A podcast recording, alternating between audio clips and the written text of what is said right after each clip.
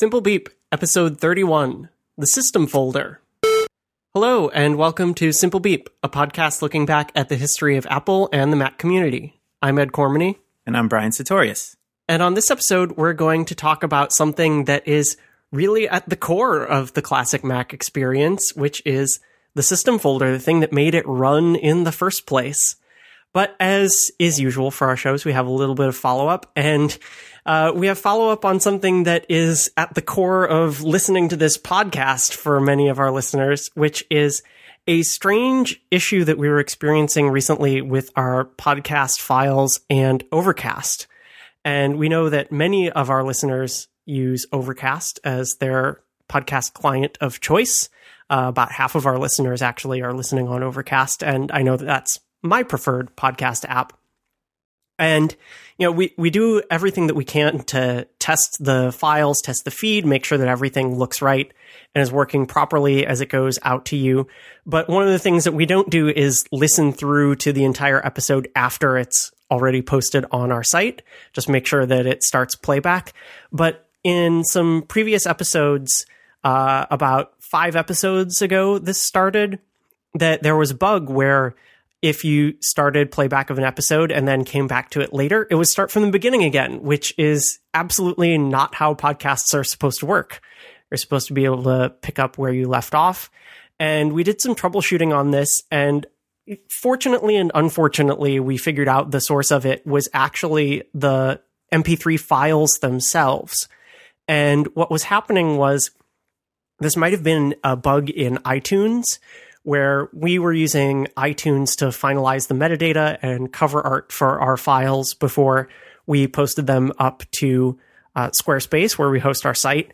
And then it goes out on the RSS feed to all of you.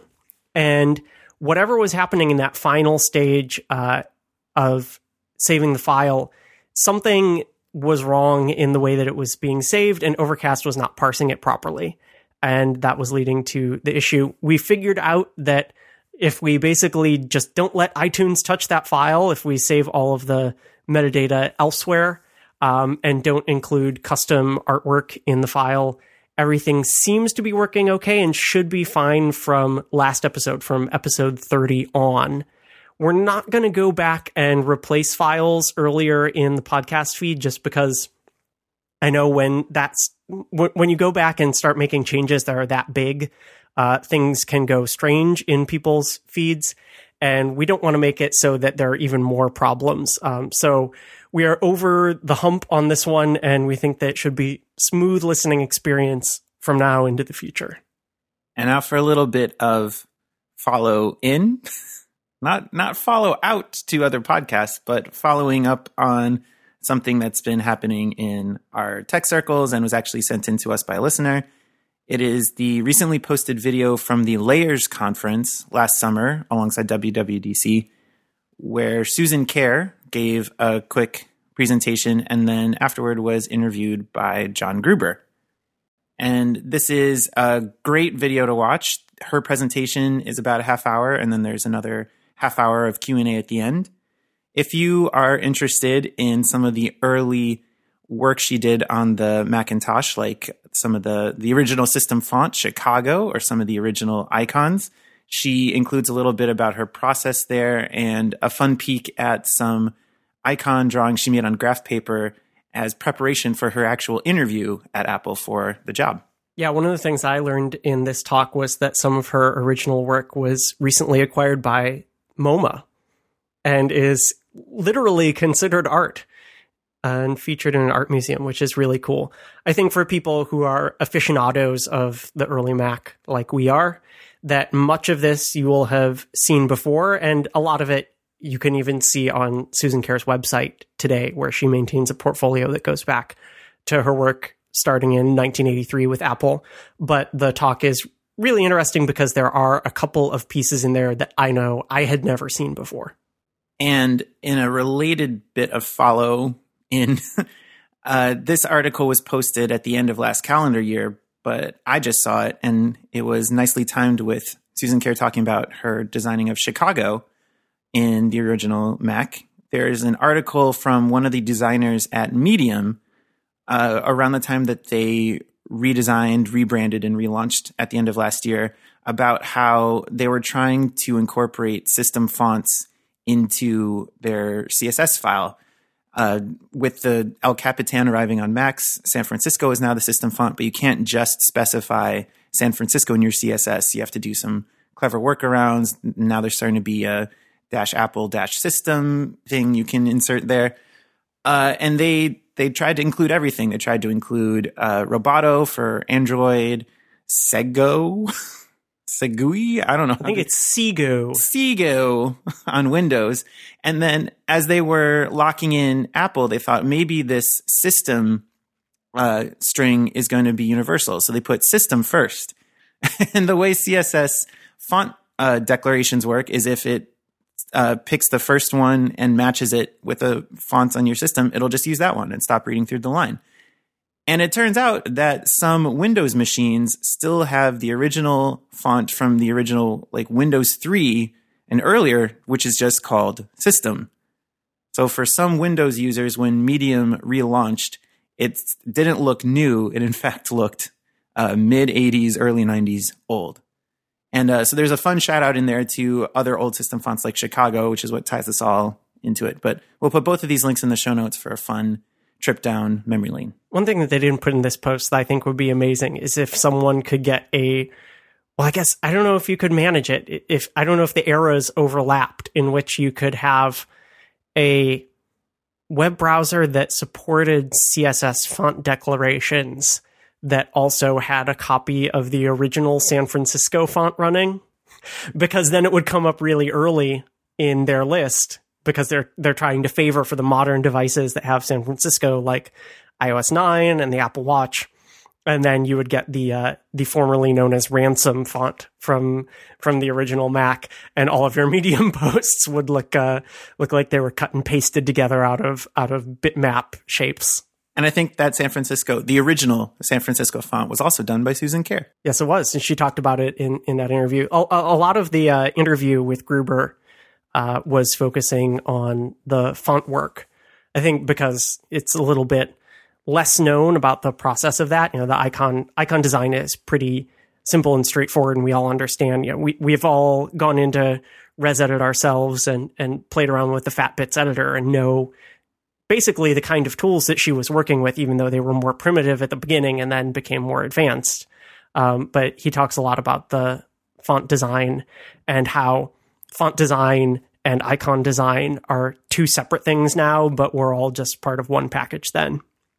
It is a good interview, and I think it's the uh, the only time that I've ever seen Gruber doing something that I could describe as fangirling.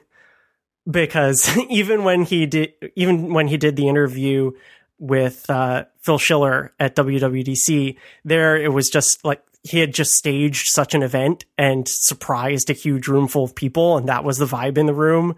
But in this interview, it's in it seems like a smaller setting, and it's just like he is in such awe of being able to sit down with someone who had such an impact on the early Mac and the Mac, as he points out, for 30 years plus. So yeah, we'll link to both of those in the show notes for this episode. And now on to our topic for today, which also goes back some 30 plus years, uh, although it no longer exists, uh, unlike some of the things that were in that in those interviews. It's the system folder. So let's go back to the system folder's simple beginnings in System 1, which we admit is something that we have essentially no primary experience with. But we can look at accounts of how System 1 worked and see how it fed through to System 7, where we picked up our Mac experiences. But to be honest, the software that ran a Macintosh in the very beginning was very simple and by necessity had to be very simple. It had to fit in a very small amount of disk space. So, believe it or not, the original System 1 in the system folder, which contained all of the software that ran the computer, that was the part of the boot disk. It contained six files and they were under 200K. And we think, oh my gosh, under 200K, that's nothing. But it had to be that small because remember that the original Macintosh shipped with floppy drive only. And they were the double density, but not high density floppy drives, if I recall. So the entire disk space that you had to work with on your computer was 800K at any given time. So if you got the system files into a quarter of that, then you had three quarters of the remaining space for applications and documents. And that was exactly how the system was designed. And these were some of the limitations that uh, people like Susan Kare and the engineers at Apple were dealing with. Uh, everything was monochrome. Everything had to be as small and compressed and compact as possible. And the files that were in there were very simple. It was the clipboard file, the Finder, which we're still familiar with, an ImageWriter driver, because that was the only printer that was possible to use with the original Mac, the notepad file, the scrapbook file, and the system suitcase, which is an interesting uh, way of storing system information that we'll get into a little bit later. Talking more about the system folder, uh, one thing that always jumped out to me is that the word folder was spelled out. And this may be a little thing, but there was a convention back in the classic Mac OS where file names were limited to 31 characters. And if you, for example, downloaded a game from Ambrosia, which had uh, separate files for sprites and the share registration information and the manual, they would all come together in a folder that would carry the name of the application, but it was a folder, so you wouldn't just want to say escape velocity. People would put a little uh, stylized F, like uh, when people are writing out functions at the end of their folder names to denote that it was a folder about that application. Escape velocity F, uh, the option F character. And I, the escape velocity one is a really good example. I just opened this up now because I remember seeing this earlier where inside the escape velocity folder, there were lots of other folders that went along with the application. And um, there's one that's documentation F. And uh, there's another one that is a really funny to me way of naming a folder. It says website, that's capital W space capital S, website URLs, all lowercase U R L S, and then F. Yeah. website URLs folder. yeah. So uh, naming it system folder with the word spelled out in capital F gave it this kind of grand tone. Well, it's it's a special folder, right? And in the same sense that when you create a new folder with Command N in the classic Mac and Command Shift N in OS 10, you get a folder that's called new folder. It's not called untitled or something like that. Um, so there are you know specific reserved folder names, and even with those limitations of file names, they knew that the system folder was something that you needed to have, and ideally, although not always, should have just one of. So it was fairly safe to reserve that name for it. And you, Ed, you mentioned having more than one. Uh, there were some cases. Yeah, there are some cases where you would have more than one system folder, and although they could get messy, uh, especially once you started to have more disk space, this was possible, or multiple disks.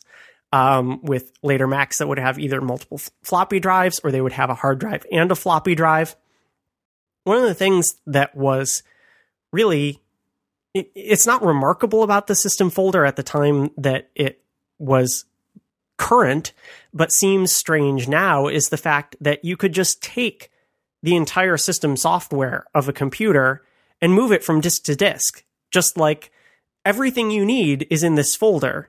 There's nothing special about how this folder really has been linked up to other components of the system. If you want to boot a Macintosh, all you need is a system folder on a disk that is accessible by that Macintosh. Except there was one more thing that you had to do. You had to make sure that your system folder was blessed. And this was the, actually the official term for it. And uh, so the default was that if there was on any given disk, you're generally supposed to have just one system folder, and that folder would always be blessed. But if you made multiple system folders by accident, or if you were making some modifications that you wanted to have a second copy because you thought things might go really haywire.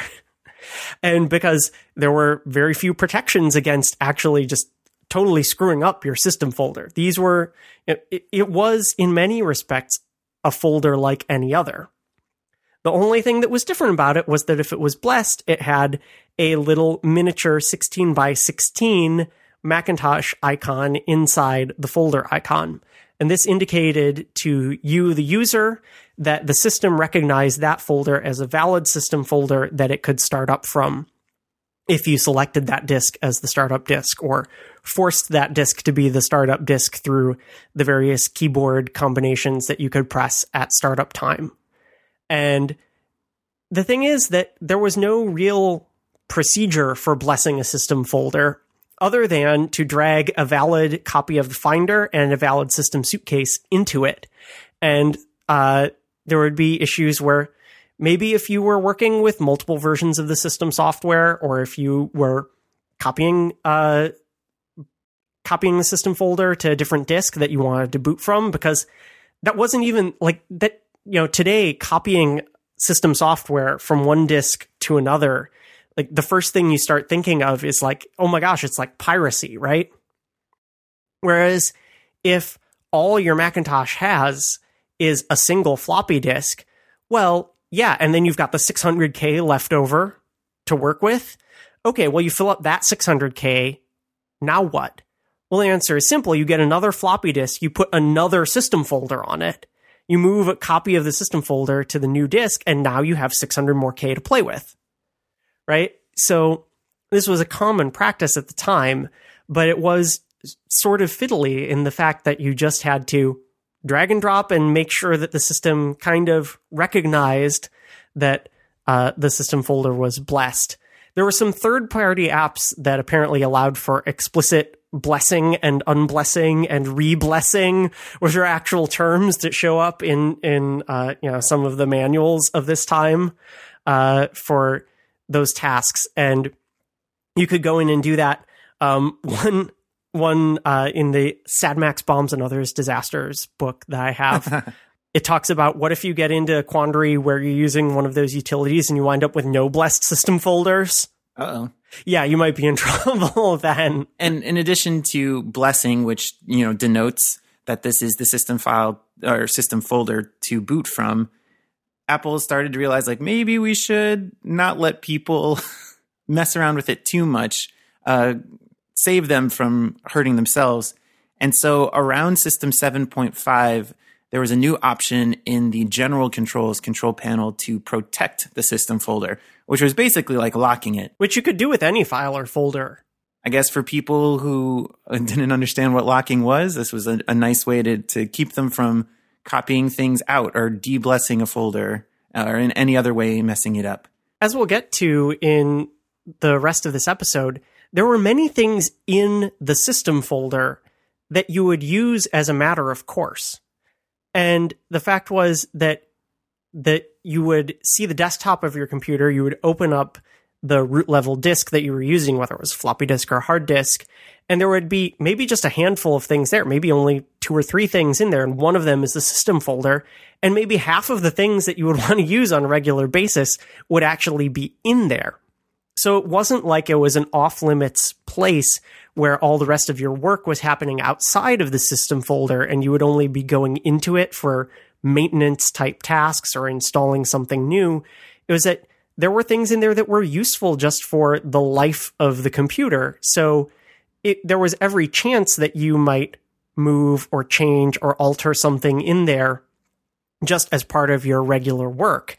And uh, there were, I think, even to the beginning, I don't know to System 1, but certainly to early System 7, there were protections against things like if you took the Finder and dragged it to the trash, you would get a dialog box that says that you shouldn't do that.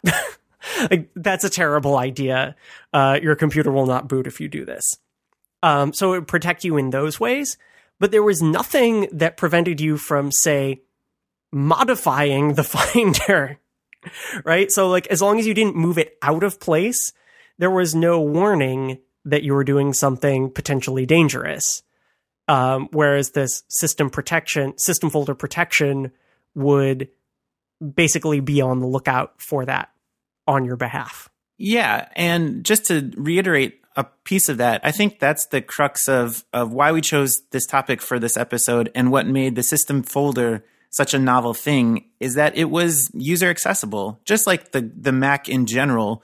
Uh, it provided a graphic user interface, and things had human readable names and icons. Uh, and the the like very basic foundation of what was making your computer run still had the same accessible human touch. And you can compare and contrast to early DOS and Windows where it was like C slash Windows 32 slash lots of eight character names with a three character extension that don't really betray what what they do or, or if they're important or not. Uh, and yeah, to say nothing of the fact that you can go into the system folder and navigate it like any other folder on your hard disk to get to things that change your system rather than having one grand control panel with toggles that do things behind the scenes. No, you can actually like touch the files themselves and move them around. And the basic functionalities of any of those files that were in the system folder is that either you would double click it and it would actually do something useful, or you would get a message that says basically, this is part of the system software. You need this. Trust us. Anyway, this protect the system folder option in the general controls was suspiciously like still in general controls with Mac OS 9, but permanently grayed out. You couldn't turn it on because, as Apple said themselves in a knowledge base article, they would rather you use their multiple users feature in OS 9 to set permissions about who can even go in and touch the system folder rather than lock it in general across the board. Kind of with the implication that at least one person on every Mac needs to still be able to get in there.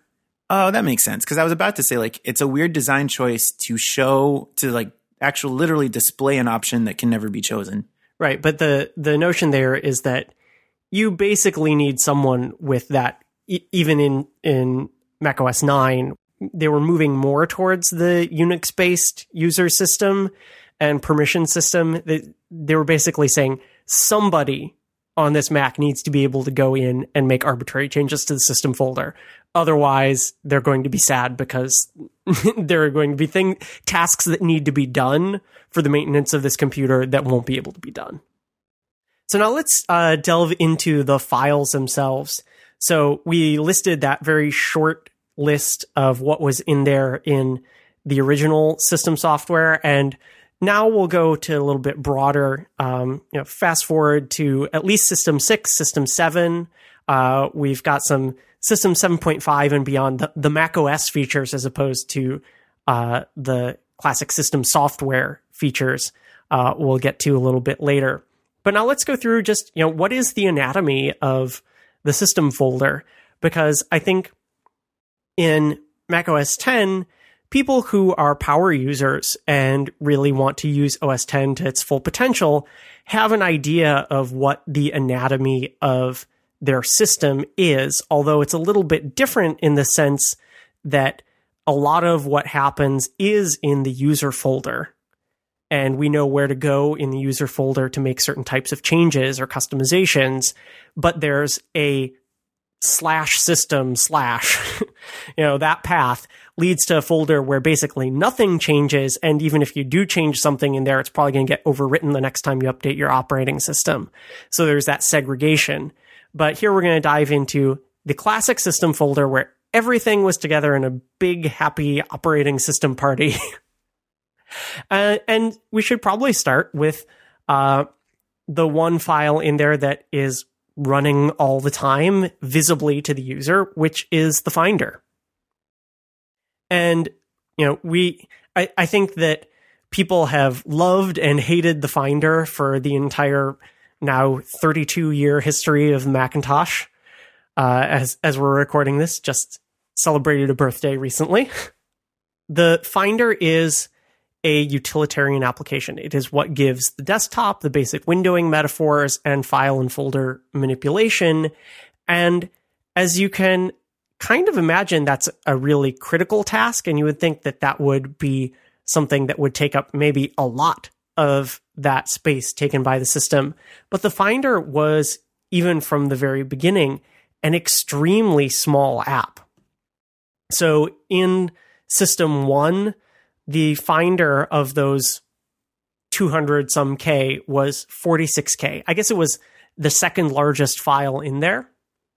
Um, but just to think that a a full fledged, always running application that manages files and folders could be that small is kind of kind of impressive.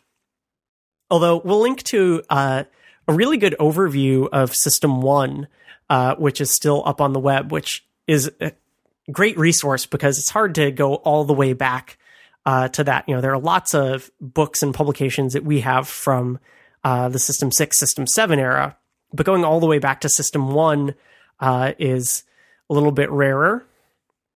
And uh, one of the things that's interesting in there is that apparently in System 1.0 or System 1.1, uh, the open and save dialog boxes were extremely simple. So this again was controlled by the system software. And uh, apparently you couldn't use the arrow keys when naming a file. Uh, if you've ever used a terminal in OS 10 and gotten into a terminal process that doesn't understand uh, the arrow keys and expects you to use uh, some other way of manipulating the cursor, and you start getting bracket bracket C and bracket bracket D. it was a lot like that. Um, and apparently in system system one, you know, this is one of the reasons that we do the show is to compare the modern to the old. Apparently, there was only one level of folder hierarchy you couldn't put a folder inside another folder. And in 2016, you say that and you immediately go, hello, iOS. yeah. Right? Because that's what we have on, on iOS. You can put an arbitrary number of things in a folder, but you can't put a folder inside another folder. And this is exactly how System 1 behaved in the Finder and in open save dialog boxes. It makes sense then that if those were the kind of limitations that were in the file system and were being uh, represented to the user that this could be a very simple, small app. I think the interesting thing, though, is that uh, the Finder remains a pretty simple app today. It obviously has far more features than it did in 1984. It has far more features in OS 10 today than it did in OS 10 five years ago, even. Um, don't have to go into the details, but you know, you can name off tons of tons of features, tabs and all kinds of other things. Not to mention like retina assets for for everything. Right. But even today, I would say that the Finder application is very small relative to our expectations for today. So if you go and find uh, the Finder application in uh, System Library Core Services and get info on it, it is 32.2 megabytes in the current version of El Capitan, which go look in your applications folder at anything else that you're running. You know, like look look at any of the applications that we're running right now. You know, um, our web browsers or Skype or you know anything that you have on a day to day basis on your computer, and probably I would say the average size of an app is something like 50 to 60 megabytes. And of course, if you're dealing with bigger apps like Office apps or um, you know Adobe apps, they're going to be much much larger. GarageBand, these kinds of things. Um, but even still, the Finder is a very slim app to this day. The other big file in the system folder was the system suitcase. And there are a couple pages online that kind of talk about the specific system suitcase or what a suitcase was in the early Macintosh system software. And I can't come up with like the right metaphor for it. Like a suitcase can hold lots of folders in real life, right? um, but these suitcases were within a folder. It gets a little muddled for me. Yeah, and I would love to know what the definitive story is of why they decided to call them suitcases as far as I know, that's not out there. But if anyone has a link to that, we would be really curious to know. Yeah, definitely. The thing about suitcases in general, they were used for very specific purposes. Um, but they were kind of a hybrid because they were they were a hybrid between a file and a folder in some ways. And the best OS 10 equivalent of that I think is a bundle. Right, like an app almost. Like an app but also like some certain file types. So, um what was it? I, I guess not anymore, but for in the early versions of iWork, the documents that you Oh, created sure. Yeah. were bundles and you could say or or packages and you could say show package contents and you could you could drill down and see what the resources in there were. So suitcases kind of behaved in that same way, although even more transparently, you could double click on a suitcase and you would get a finder window that looked like a folder. But what showed in that finder window was limited. There was actually more going on behind the scenes. So, for example, if you opened the system suitcase, you would see a limited number of things in there. You would see um, keyboard layouts and the system alert sounds. But that was not all that was contained in the system suitcase. Yeah, up until uh, System 6, the fonts installed on your system were in there, and the desk accessories themselves were in there uh, in the suitcase. You'll recall that when we listed the files in the system folder in System 1, Notepad file and Scrapbook file were in there. But where was Notepad and Scrapbook? They were inside the suitcase. And up until System 7, you actually couldn't open the suitcase like a folder. And if you wanted to modify those kinds of resources within the suitcase, you had to use a utility called Font DA Mover, which I think we talked about in our uh, desk accessory widget episode. So there were fonts, there were the desk accessories, keyboard layouts, and system sounds. With System 7.1, the fonts were moved out into their own fonts folder within the system folder, and the font files themselves were usually suitcases because they included all the different sizes and weights and, and styles. Uh, so just suitcases abound. And of course, the desk accessories moved into Apple menu items once that was broken out of the system suitcase as well. Yeah, so those were the two applications of suitcases. And like I said, they were very limited and they basically only lived in the system folder. But they could be used anywhere and you could put arbitrary things in a suitcase later on. It it was a bad idea and basically meant that you know you couldn't really do much with it. I kind of think of it as like uh, like disk images now, where usually you have a disk image for a very specific purpose, like distributing a file across the internet, but you can just create disk images anywhere that you want and put anything into them and mount them at any time. But it's basically just and it, it's an overarching file structure that kind of just gets in the way of what you're trying to do. And like Ed said, there were these discrete files that you could, as of System 7, kind of open up and manipulate as if they were within a regular folder. But there were resources and data specific to the system kind of hard encoded to the file itself. And we're not going to get into it in this episode, but if you opened up the system file in ResEdit, you could really poke around and, and change a lot of stuff in your system.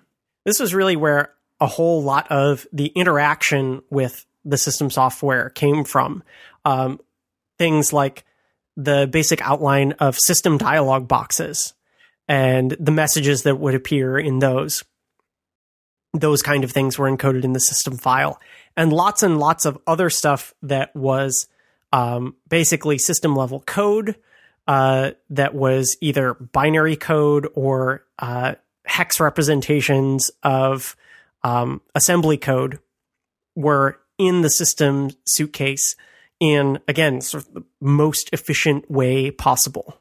Moving on to some other files in the system folder, one I want to call out is the clipboard. It's been in there since System 1 and it's there somewhere, and I think it's in core services today in OS 10. And something that also I think I, I don't know for sure if it existed in System 1, but exists in System 7 and still today is if you're in the Finder and you go to the edit menu, you can select show clipboard. It's a menu item. It'll show the text or photo or whatever you've most recently copied.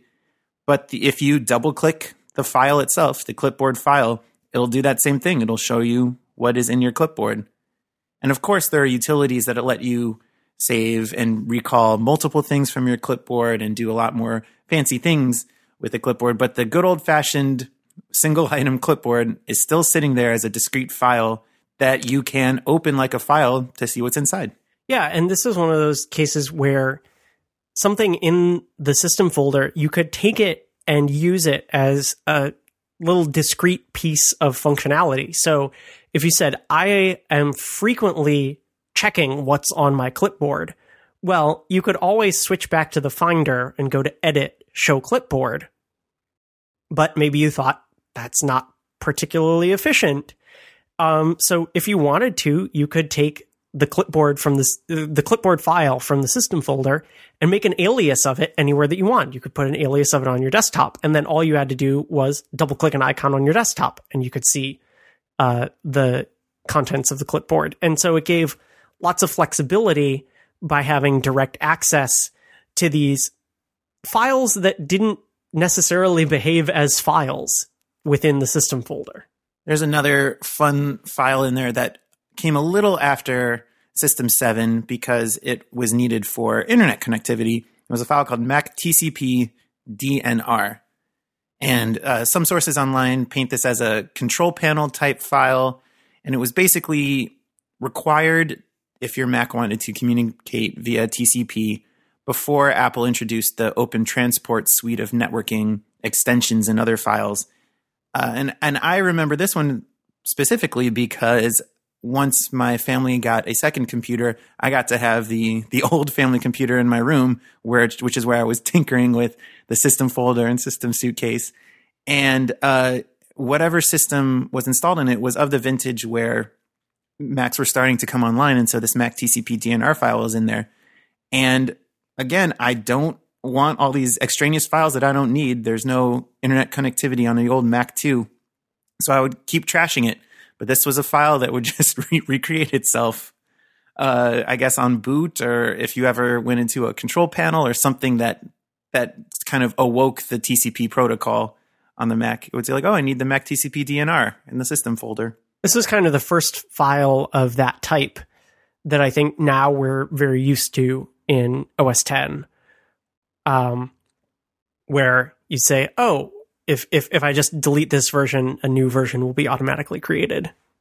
And you mentioned that this file was just hanging out in the main level of the system folder, and that was what made it noticeable and relatively uncommon because as the system folder grew in complexity from system 1 through OS 9 as as various types of files that were necessary to the system performance or were add-ons to it as they were incorporated into the functionality of the classic Mac OS. They were ten- they tended to be organized into folders to keep them tidy and to have a defined place that the system would look for certain types of files that would then have an impact on how the system ran. Let's start with Apple menu items. Uh, we mentioned, of course, before that System 1 did have the desk accessories, including Notepad and Scrapbook. And once the desk accessories were freed from the system suitcase, they went into the Apple menu. And so that's where you would find some of these things we already mentioned the Notepad, the Scrapbook, keycaps, calculator, the printer chooser, and so on.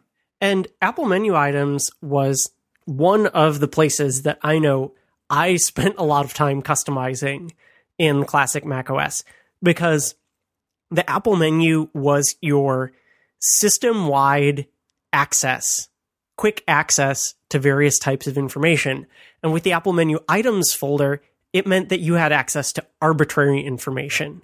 So you could actually have a file application folder live in the Apple menu items folder, or you could simply place an alias there and it would behave in just the same way if, for example, you had files that you wanted quick access to that made sense to live somewhere else on your disk. So you could put literally anything there. So say you were working on a project and you were constantly going to a folder that contained all the files for that project, just throw an alias in Apple menu items and it's always just, you know, a couple just a click and drag away at the top left corner of your screen. And the lack of customization for the Apple menu in OS 10 when the developer previews and public betas came out uh, at the beginning of the OS 9 OS 10 transition, this generated a huge outcry from people who were everyday Mac users because they said, What do you mean I can't customize the Apple menu? That there's only a couple things in there just about this Mac and shut down? What good is that? um, everything that I access on a regular basis lives in my Apple menu. That is my that is my access to all of my stuff. And the Apple menu became even more powerful in System 7.5 when they added hierarchical submenu support. Um, and this was beneficial for both Core OS features and also for those customizable features that you had. So, um, one of the default options in the Apple menu, if you had a fresh install of classic Mac OS, was the control panels folder. And so in System 7.0, 7.1, it would just be the folder. So you'd say, okay, well, I, I need to make a change in one of my control panel settings. So I'll go Apple menu control panels, double click on the one that I want. But then in System 7.5, you could have a submenu. So you just say Apple menu control panels, pick the one that I want directly and go from there. But you still had that customizable feature. So if you had, say, a project folder, you could put it in the Apple menu and you could go directly to your projects. And then everyone's, of course, number one Uber hack for this feature in System 7.5 was wait, you have hierarchical access to any folder that you put in there. Hey, you should definitely take an alias of your root level hard disk Totally. and put it in the Apple menu items folder because then you could drill down an arbitrary number of levels. I, I, I don't know if it ever ran out. It might have run out after like eight menus. Um, but it was it was pretty silly that you could you could just start from your root level hard disk in the Apple menu with whatever name you give it. You know, it didn't have to match the name that was on your desktop because it was an alias. Um, so you could put maybe you wanted it to be first, so you put space, you know, space Macintosh HD is the name of the alias, and it's the first thing in your Apple menu, and you just go into it and you can drill down menus. And you know we were working on much smaller screens then and you would get about three menus in to the right and it would start going back to the left. Yeah. and sometimes it would start going back to the right. Um so there was a lot of power that lived in the apple menu itself and was all tied to this folder. Um i mentioned that know, some people thought that the apple menu was basically neutered in OS 10. It was stripped of all of this customizability and all of this power because, of course, a lot of this was shifting to the dock. Today, if you want, you can drag your hard disk to the dock, to the, um, you know, there's the application section and then there's the files and folder section. You can drag your hard disk there. You can set it up to appear as a menu and you can just go down the hierarchy exactly the same way but it was no longer part of the Apple menu. The Apple menu's focus was changing to be this hub of basic system commands that we have today. And there was a little bit of a hint towards that in 7.5 and later versions of Mac OS before the transition to OS 10, where by default they included a desk accessory that was called shutdown and did that, except it wasn't quite called shutdown. It was called bullet shutdown. So it would be at the end. Right, because if a, a lot of things in the classic Mac OS, it was not considered strange to hack the order of things by putting weird punctuation in front of it. And so the bullet character, option 8, was one that would put things towards the end. So this default uh, option in the Apple menu was this DA called bullet shutdown. So it would naturally come to the end and the bullet displayed. It wasn't like that bullet was then hidden when it showed up in the Apple menu. It says bullet shutdown. And so that was sort of the transitional period to saying, this is, you know, one of the things that you should be able to do from the Apple menu is shut down your computer. And it remains that way to this day. Ed also mentioned, especially after System 7.5, that the control panels folder, which had a place in the Apple menu items folder, uh, became more powerful. You might not ever have to actually open the folder itself. All the control panels were accessible from the Apple menu. That doesn't mean that we have forgotten it in our list of folders within the system folder. And this was one of the folders that came along later because in the original macOS in, in System 1, there was a single control panel. And I think probably many of our listeners are familiar with the iconic design of that original control panel, a- another piece of work by Susan Kare. And it's interesting because it contains probably close to 10 different settings in the control panel window that are all kind of tiled together to fit into one small rectangular window.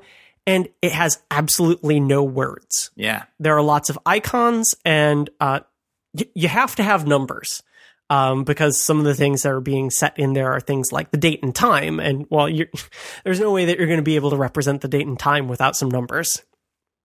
So numbers were allowed in all other parts of the control panel.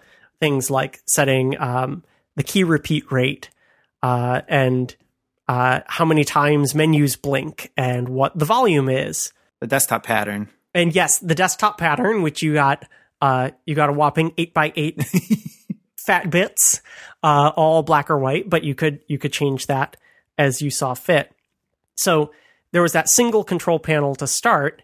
Then in systems four and five, which uh, went through pretty quickly on the road to system six, um, the control panel expanded a little bit. Um, so the window got a little bit bigger and there was some explanatory text. But then in um, once we got to system seven, we had multiple control panels. There was no way that we were going to be able to keep all of the system settings in a single window. And so there's a control panels folder. You would have individual control panel files that had the uh, the type code cdev and uh, cdev, and you would put them in your control panels folder, and they would load at startup and perform various tasks. Um, there are a couple of specific ones that I just wanted to point out uh, because of the way that they behaved. One that you know, many of these, if you go through these, have features that you would expect to see and do see in system preferences in OS 10. Um, things like displays or general preferences or sound or text. Yeah, all of these different things. Um, but there are a couple that were kind of necessary in the classic macOS that are no longer relevant. One of them in particular is the memory control panel, which uh, I remember going into a, a fair number of times. Uh, and what you could set in the memory control panel was you could set some caching features, uh, you know, disk cache for for for RAM, which of course would be painfully slow. Um, virtual memory as well, um, which was you know highly suggested not to turn on unless you absolutely needed it. But one of the most interesting features in there was the RAM disk. And uh, we mentioned hacking the the system uh, before, and the fact that you could have multiple system folders, but it got really odd and fiddly if you had multiple system folders on your hard disk.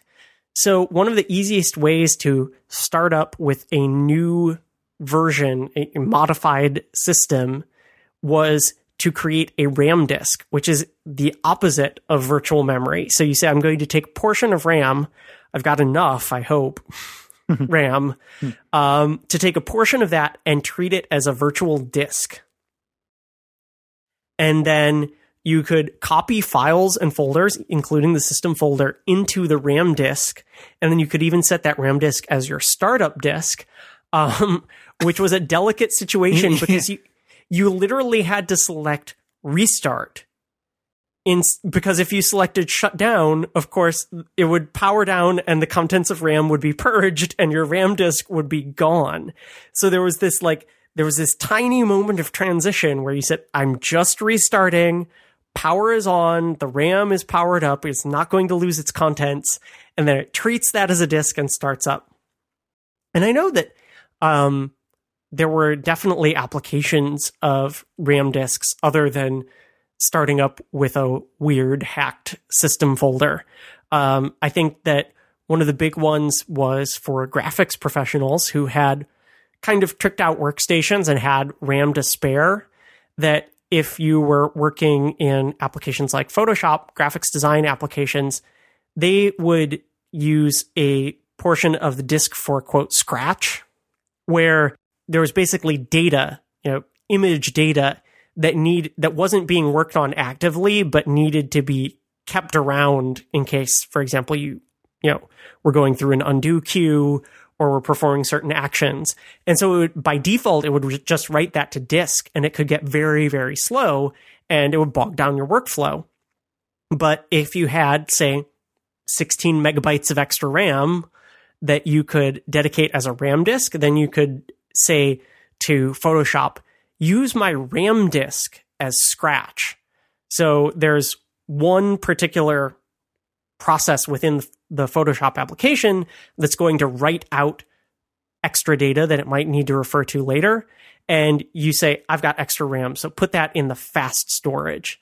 Um, I mean, th- this is again a problem that we're still working with to this day with things like, I mean, I'm I'm talking right now into an iMac with a Fusion drive, which is almost the same thing. I mean, yes, I understand that there are differences in terms of access speed for RAM, even non volatile RAM, which is a thing now, versus flash storage. Although in practice, anything that is non spinning is much, much faster than something that, w- that is spinning. And we're still working with that now, where now we have um, you know parts of the system and core data that handles that dynamically on the fly for us, core storage. But in the early Mac OS, you could actually manage that manually through a control panel. Another thing that wasn't necessarily a control panel, but is an archaic memory related item is being able to select an application icon and choose get info and tell it how much RAM you want it to use. You could set uh, the minimum. Uh, there would be a like a, a fixed field that's like suggested, and then there would be a minimum. You could go below the suggested. It would probably cause your application to crash if it was too low. And then there was the like, I don't know if it was max or it was like use this, where you could go way above it and say like, give Photoshop all the RAM except for the RAM I need for my RAM disk, uh, in an effort to make your programs run quicker. That's another thing that we just don't even have to think about anymore. Yeah, really not with like compressed RAM and all that in OS 10 today. Yeah, I remember doing that where you would try to get it to the lowest number that wouldn't crash the app so you could have more applications open at once. Another um, interesting control panel that I noticed as I was just going through them in order in uh, in my emulated uh, System 7.5 was the users and groups panel, which again, uh, the the implementations of multi-user support in the classic Mac never really made it to anything comparable to what we're used to in OS 10 with Unix based multi user support. And so this is a weird one. It's a little bit half baked. if you open it up, all of the other control panels, when you would double click on them, they would open up and they would behave essentially like a mini application. Um, and this one, it's weird because you double click it and it just opens like a folder. And there are icons for the various users in, and then you double click on those and it opens up something that looks more like a control panel to change the settings for given users. So it was kind of in a weird interim phase. Oh, one other uh, specific control panel that I wasted a ton of time in that is just unbelievably primitive today was the map control panel, which all the map control panel was is it had a bitmap image of I guess a Mercator projection, you know, some basic projection of of the world map. And by default, it was a black and white bitmap. The the big hack was that you could paste any image into the map application. And in System 7, all you had to do, I don't know why they didn't do this by default in System 7, but what you had to do was you would go and open the scrapbook and you page through the scrapbook and there was a color map image of the world and you would copy that and paste it into the map application. You have a beautiful full color map of the world. Of course, there was no zooming in on this map. There was there there, there was no Google Street View. and the the list of like places or it wasn't even like places. There were a couple high population cities that you could search for and that was it. Right. There were probably maybe 60 major cities of the world that you could search for in a field or you could tab through them or if you clicked on the map and got them exactly right at the pixel. you could find the place. And of course the big easter egg in the map application was the labeled place that was middle of nowhere uh, which i believe was just the 0 comma 0 yeah. coordinate. So it's uh, off the coast of africa on the equator on the prime meridian. And of course you, know, you could you could you could try to click exactly on it. That was the game. We were desperate for entertainment when we were spending our time in the map control panel, but uh, it was interesting. It would show latitude and longitude based on this map, and it would show these various place names. And I think you could add places. Oh man, yeah, because I remember adding Shaker Heights. Yeah, I remember adding Cleveland or something, and it was like, okay, well, here's the Great Lakes, and I'm going to click there. That's basically where I live. And it would give you a latitude and longitude. Or I think um, you know, we talked about having Carmen Sandiego and the atlas that came with it. And like I think we looked up in an atlas what the exact latitude and longitude was. Ah, nice. For the city. And then you could type in the latitude and longitude and then say save this as a certain city. It, again, extremely primitive compared to what we think of as a maps functionality on any device today. You know, even even the worst of maps. Um, you know, I'm thinking initial launch Apple Maps uh, had this way beat. And it's funny that it's a control panel because I don't think it controlled anything on your system, even time zone, which would be the only thing I could think of that it would control. It was more just like a, a little fun thing.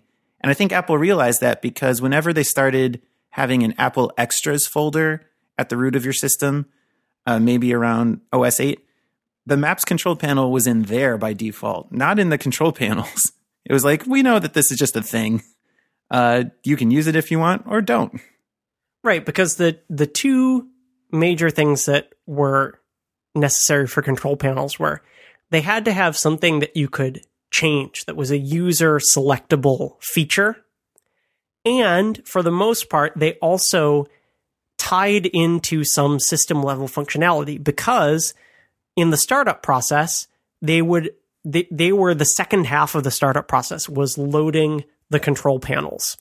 And so their functionality would be present. I mean, control panels, third party control panels that we know and love and have de- dedicated multiple episodes to, Kaleidoscope, for example.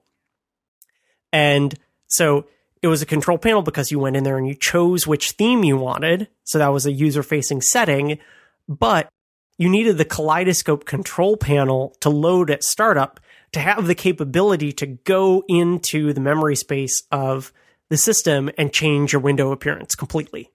Um, so we mentioned that that half of the startup process. Of course, the other half of the startup process, the first most important most pain inducing part of the classic Mac startup process was loading extensions, which lived in their own folder.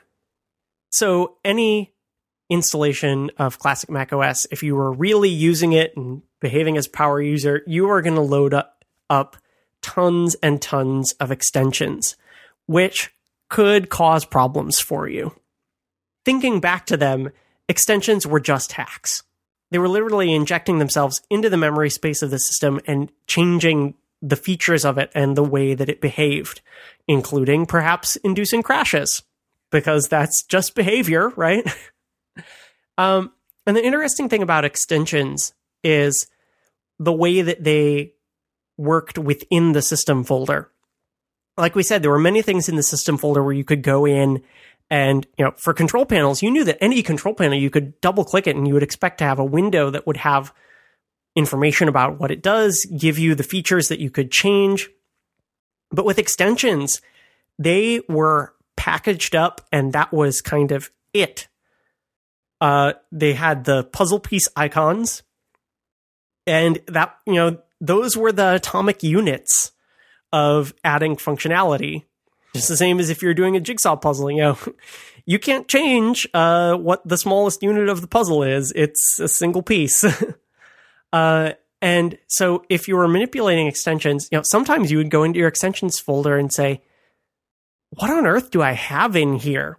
Because you could you could explicitly install an extension by getting an extension file recognizing that it was one by its icon and dragging it onto the system folder. That was another piece of functionality that came with the system folder uh, in system, I believe, system seven and beyond. So if you took an extension or a control panel and just dragged it onto the system folder icon, it would say, Hey, that's an extension. Do you want me to file it in the extensions folder? And you would say yes. Same for control panels. So you wouldn't have to dig all the way in and put it in the right place. But, you know, you could you could install an extension that way manually or you would run an installer from some great new piece of software that you got and it would add 12 extensions to, your extensions folder and they might not be named anything that was clear to you where they came from. And the funny thing with extensions was that names were extremely important because extensions loaded alphabetically. Mm-hmm. And so all you, you would go in there and you'd be presented with just tons and stuff, tons of stuff that you didn't even know what it was. And you weren't going to really find out by double clicking on them because if you double clicked on an extension, you would just get a dialog box that would pop up that says, this file adds functionality to your Macintosh. To add this file's functionality to your Macintosh, place the file in the extensions folder and then restart the computer. So if you're looking at an extension that's already in the extensions folder, that has not helped you one iota. the only way to tell what the functionality was for given extensions was via balloon help. And so this meant that, you know, balloon help was a system seven feature. So before that, I presume that you were just lost. um, but you could go in and turn on balloon help and then mouse over your various extensions and they might if you know if the developer was a good citizen they might tell you where they came from and what they did. And if not you just get the a similar generic message about this being an extension that extends your macintosh's functionality. There are a couple of specific i've, I've written it down here specific inits. So that that was the uh, the type code for extensions for short for initialize because uh, you know they were one of the they were the first part of the startup process after after the Mac posts basically. And uh, like I said, they had to load in a particular order. They well, they loaded alphabetically by default, and there were certain ones that uh, I remember quite a bit. Uh, I think everybody's nemesis was the ATM extension, Adobe Type Manager. And specifically tilde ATM, right? So it would go first? Right. To put it first. So, yeah, just like that bullet character put things to the end, tilde put things to the front. Um, and ATM, despite starting with an A, wasn't necessarily close enough to the beginning of the alphabet. Right. Anything that started with Apple would load, load before it, for example. And uh, this was uh, an extension that enabled certain font features in Adobe products, and it was the most persnickety of all extensions because it had to load first, except when it didn't. um, because it had to load first 99% of the time, otherwise, it would cause a crash. But if you had some certain other extension that it was conflicting with, then maybe it had to load last or in the middle, and you couldn't tell. Um, this was, of course, where apps like Conflict Catcher came in, where they could do this automatically for you. Um, or in uh, System 7.5 and beyond, there was the Extensions Manager, which was kind of a Sherlocking of Conflict Catcher before Sherlocking was a thing. Um, the extensions manager lets you turn extensions on and off without having to move them to a separate disabled folder.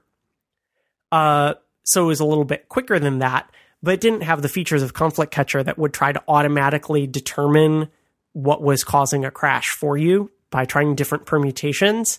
Uh, one thing that I found, um, the the emulated copy of classic Mac OS that I'm running is a system system 7.5.5 and it has extensions manager. Uh, there's an extension for extensions manager. So you can trigger it during boot, and it uh, doesn't it have to load first? Does it have a space or something? Yes, so it's space em extension. um, and I was looking in uh, the Sad Macs book, um, and it would there was an entire separate section on what if your extension manager is the extension that's causing your conflict? Oh my god.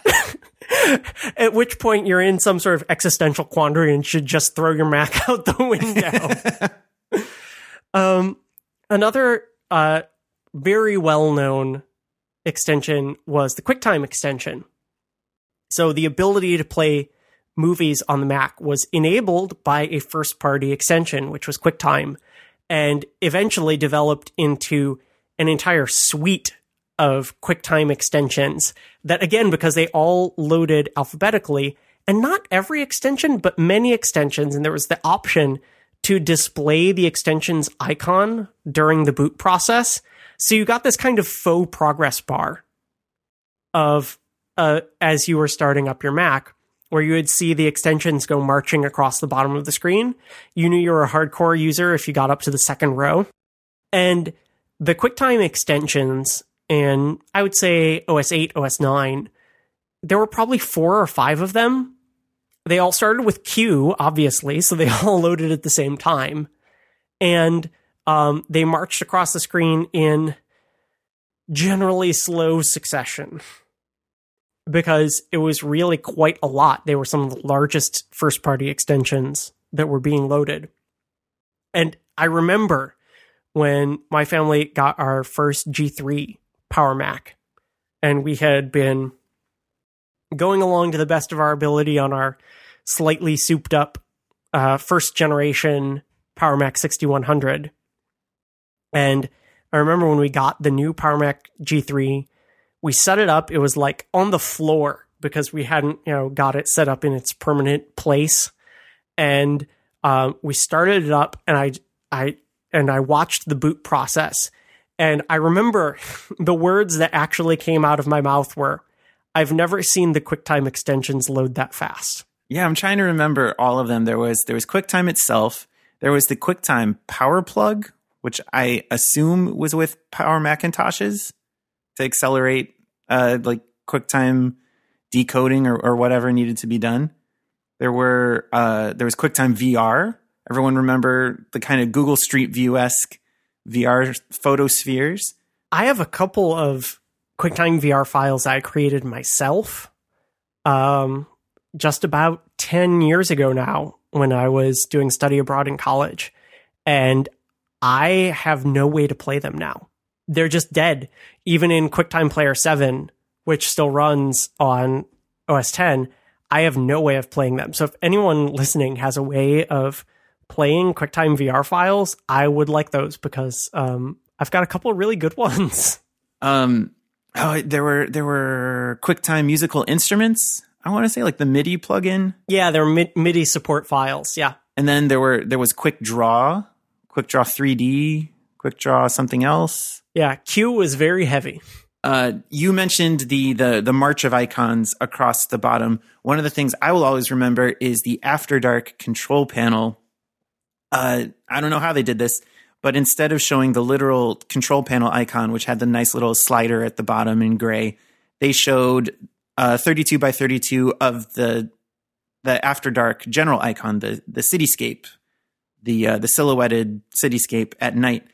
And during the boot process, there would be a shooting star animate, maybe six frames of animation in that little icon space, which, you know, adds a split second to your boot time so it can play that. But I always appreciated it.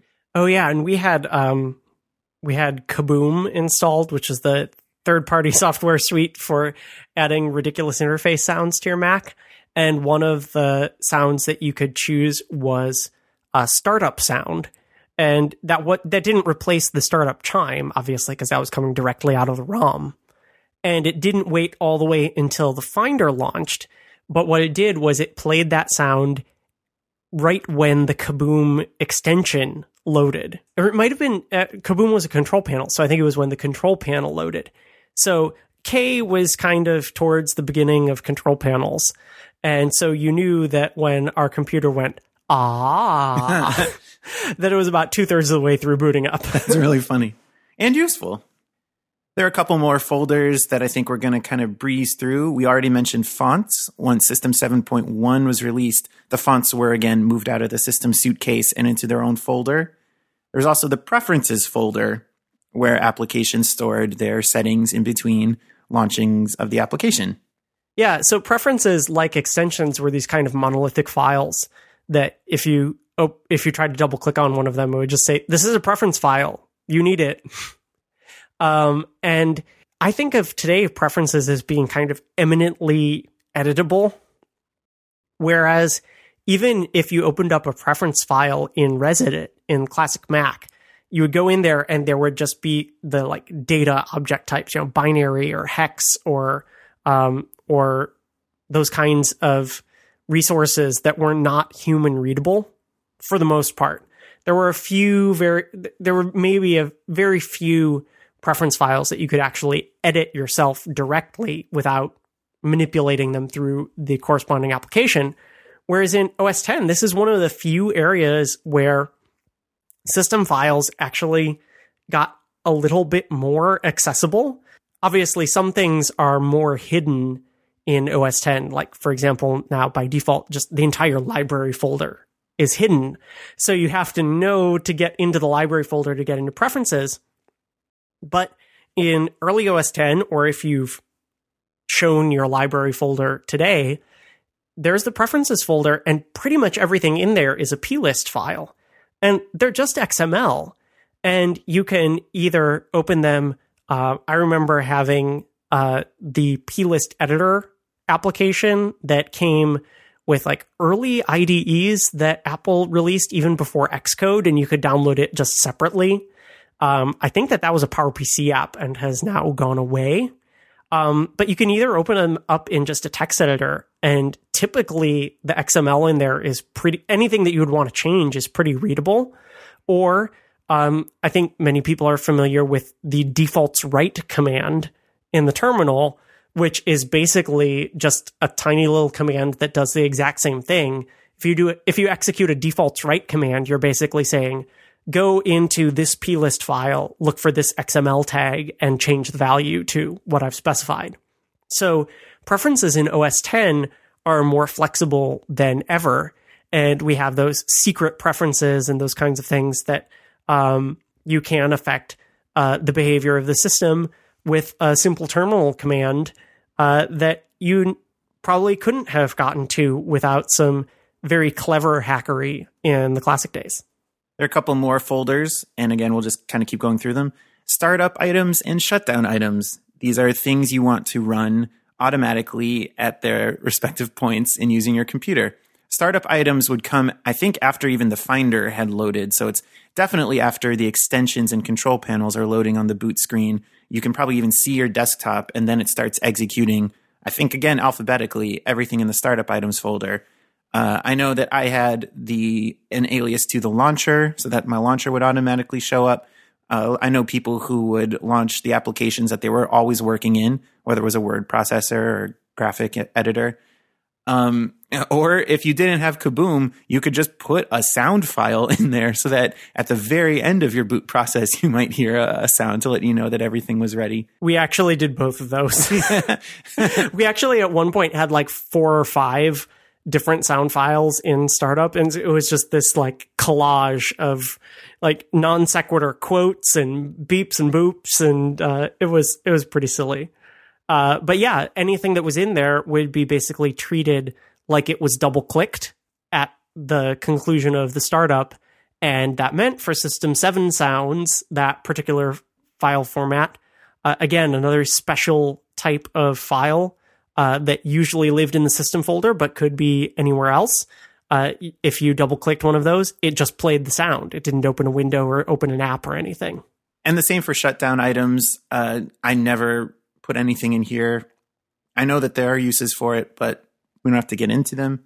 You could put an AppleScript or something in there that would would tidy up various things before you shut down your Mac something like that. Yeah, AppleScript. Uh, at the advent of AppleScript, there would be scripts folders or I should say, a scripts folder in the system folder. Some other things that uh, showed up in the system folder as their features were released with the system software, like contextual menu items in OS 8. The control strip items, I think, what, 7.1, 7.0?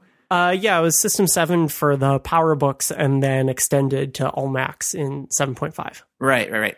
Uh, launcher items for the launcher, and around OS 8, where everyone's getting on the internet, you have your internet favorites actually in the system folder and uh, internet plugins for wh- whatever browser you're using, Netscape or IE. Uh, also, search sites for, I, I know there wasn't any like native search query in the address bar, but you could have your search sites bookmarked there. Um, there was also, at least for uh, the window that we had whatever combination of system software and printer, there's the print monitor documents in the system folder. Print monitor was the Apple created kind of all purpose print queue application slash service. I believe the actual print monitor app bundle itself was in the extensions folder. And this just triggers like PTSD in me because the only time I ever went into print monitor was when something wasn't printing. There was something wrong with the printer. And that happened way too often. And it was usually some kind of AppleTalk snafu because we tried to have both computers connect through the phone line to each other without having internet. Like it was, it was a mess. Anything that triggers the print monitor, uh, just I, ha- I, have an association with problems. Um, and I think it became less and less relevant as printer manufacturers started making kind of rich drivers that included their own queue management software with it. Like I know uh, I don't have any printers at home, but at work we have an HP printer, and whenever I print, there's an HP application that opens, and I think sits there with an empty queue until you manually quit it. And I'm sure the same is I'm sure it's the same for Epson and Canon and Brother and other printer manufacturers. Yeah, one of the funny things in the uh, System One review that we'll have a link to in the show notes was they mentioned that 17K ImageWriter file in System 1. They're like, Apple's pre installing printer drivers, and 17K out of 200, that's like all of your disk space. Um, and of course, in OS 10 now, lots of printer drivers are installed by default, others can be downloaded on demand. Um, but I think in a standard OS 10 installation, you'll have like hundreds of megabytes of printer drivers. Oh, yeah. And of course, you know, disk space is cheap, so it doesn't matter today. But uh, the same philosophy has carried all the way from System 1 to the present that basically there should be something in there that's controlling your printer, giving you access to those features. One thing that you glossed over a little bit quickly, Brian, was the launcher items folder, mm-hmm. which again was another place for really rich customization when launcher feature was introduced, which was that single click button launcher that uh, started on the Performas and then was spread throughout the entire operating system. And one of the interesting things there is that launcher items folder, you think, oh, this behaves just like the Apple menu items folder. I can put anything in there that I want. But unlike in the Apple menu items folder, I mentioned that shutdown DA that had the bullet in front of its name that was didn't do anything except put it to the end of the list and the bullet still showed up. Apple didn't write some custom code that says, oh, yeah, we'll sort that to the end, but it'll just say shut down. It'll be nice and clean and won't have a bullet in front of it. In the launcher items, bullet in a file name was actually a semantic feature It was. that was parsed by the launcher. So if you put just dropped a folder in there, it would appear as a button in your launcher. But if you created a folder in launcher items and put a bullet at the front of its name, it became a new category button that appeared at the top of the launcher. And you could put additional things inside of that and toggle between your launcher views with these special folders that had, again, a very hacky renaming convention to get them working.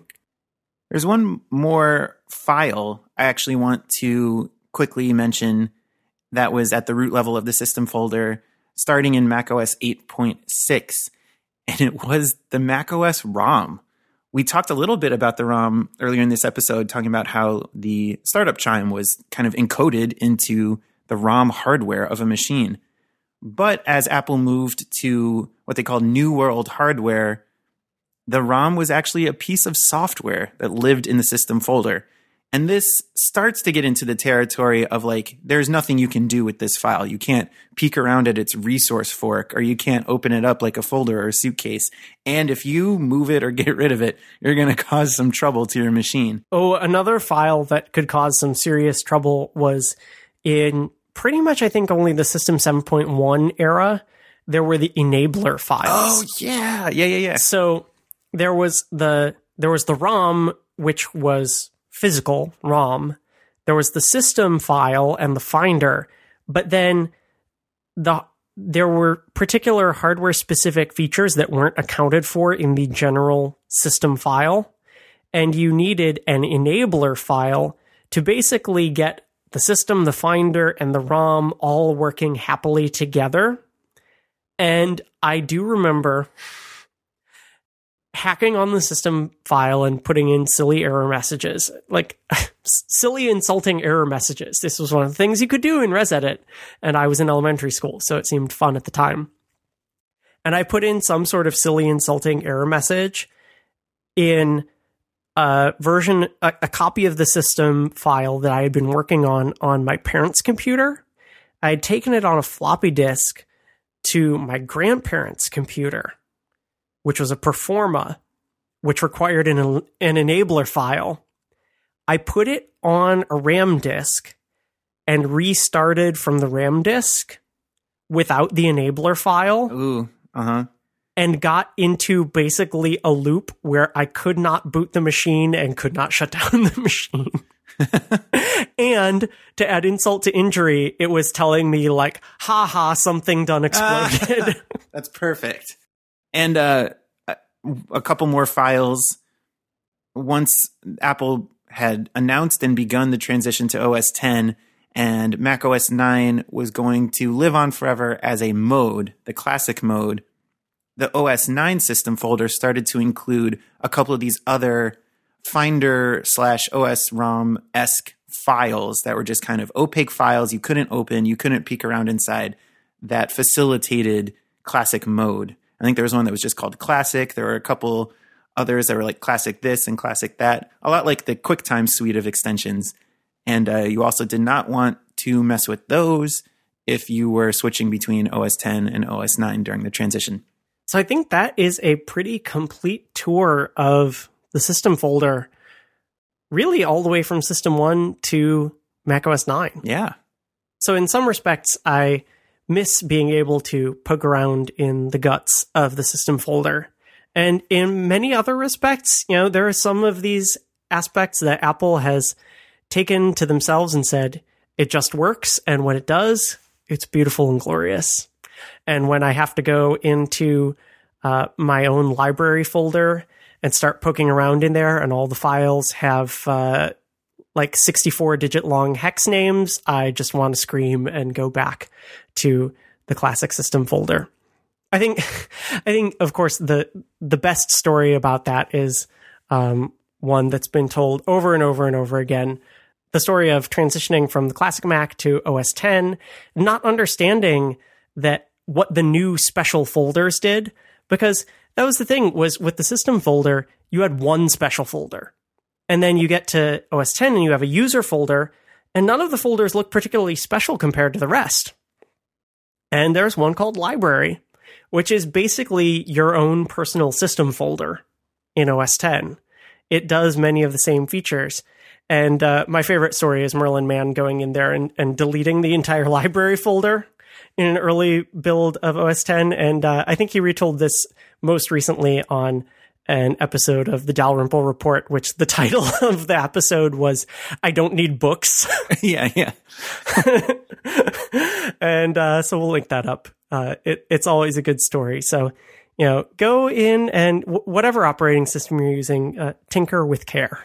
Yeah, I, that'll be my closing thought for the episode too. As a kid in grade school, there was something about the system folder that I think enabled me into becoming someone who could manipulate computers and not just use them. Uh, there are all kinds of factors like HyperCard, which kind of introduced programming, and ResEdit, which introduced tinkering. But it was the fact that the system folder was an accessible, easy to understand, graphically intensive, human language written way to modify your system. You didn't have to be the like stereotypical image of someone in IT. You could just be a little kid and the thing, the control panel with an image of your physical monitor was definitely going to be the way that you go in and change your screen resolution or color depth. And uh, I think without this layout of the Mac system folder, I probably would have either not made it to the way I, that I use computers today, or it would have taken a lot longer. Yeah, and it also gave me that sense of respect for how the computer worked, where you could go in and you could go in and delete the whole thing, but you had to understand the power that you had, especially once you opened up ResEdit and were really delving into not just the user facing features, but the actual operations of how it worked. And you had to respect the fact that if I'm going to do this, I have to either be extremely careful and or I have to have a backup or be working on a separate copy. And those kinds of respect for keeping your data in good order, I think have have served me well. So, like we said, we've mentioned lots of things on this episode. Uh, all the links for this episode you'll be able to find in your podcast app of choice, or you can go to our website, simplebeep.com slash episodes has a full list of all of our back episodes, and you can browse through them there. You can also get in touch with us. There is a quick contact link on the website if you'd like to send us a longer message. If you want to send us a short message, of course, Twitter is always the easiest. We are at simple underscore beep. We're also individually on Twitter. I'm at Bisuto, B S U T O. And I'm at eCormany, E C O R M A N Y. Thanks for listening and happy tinkering.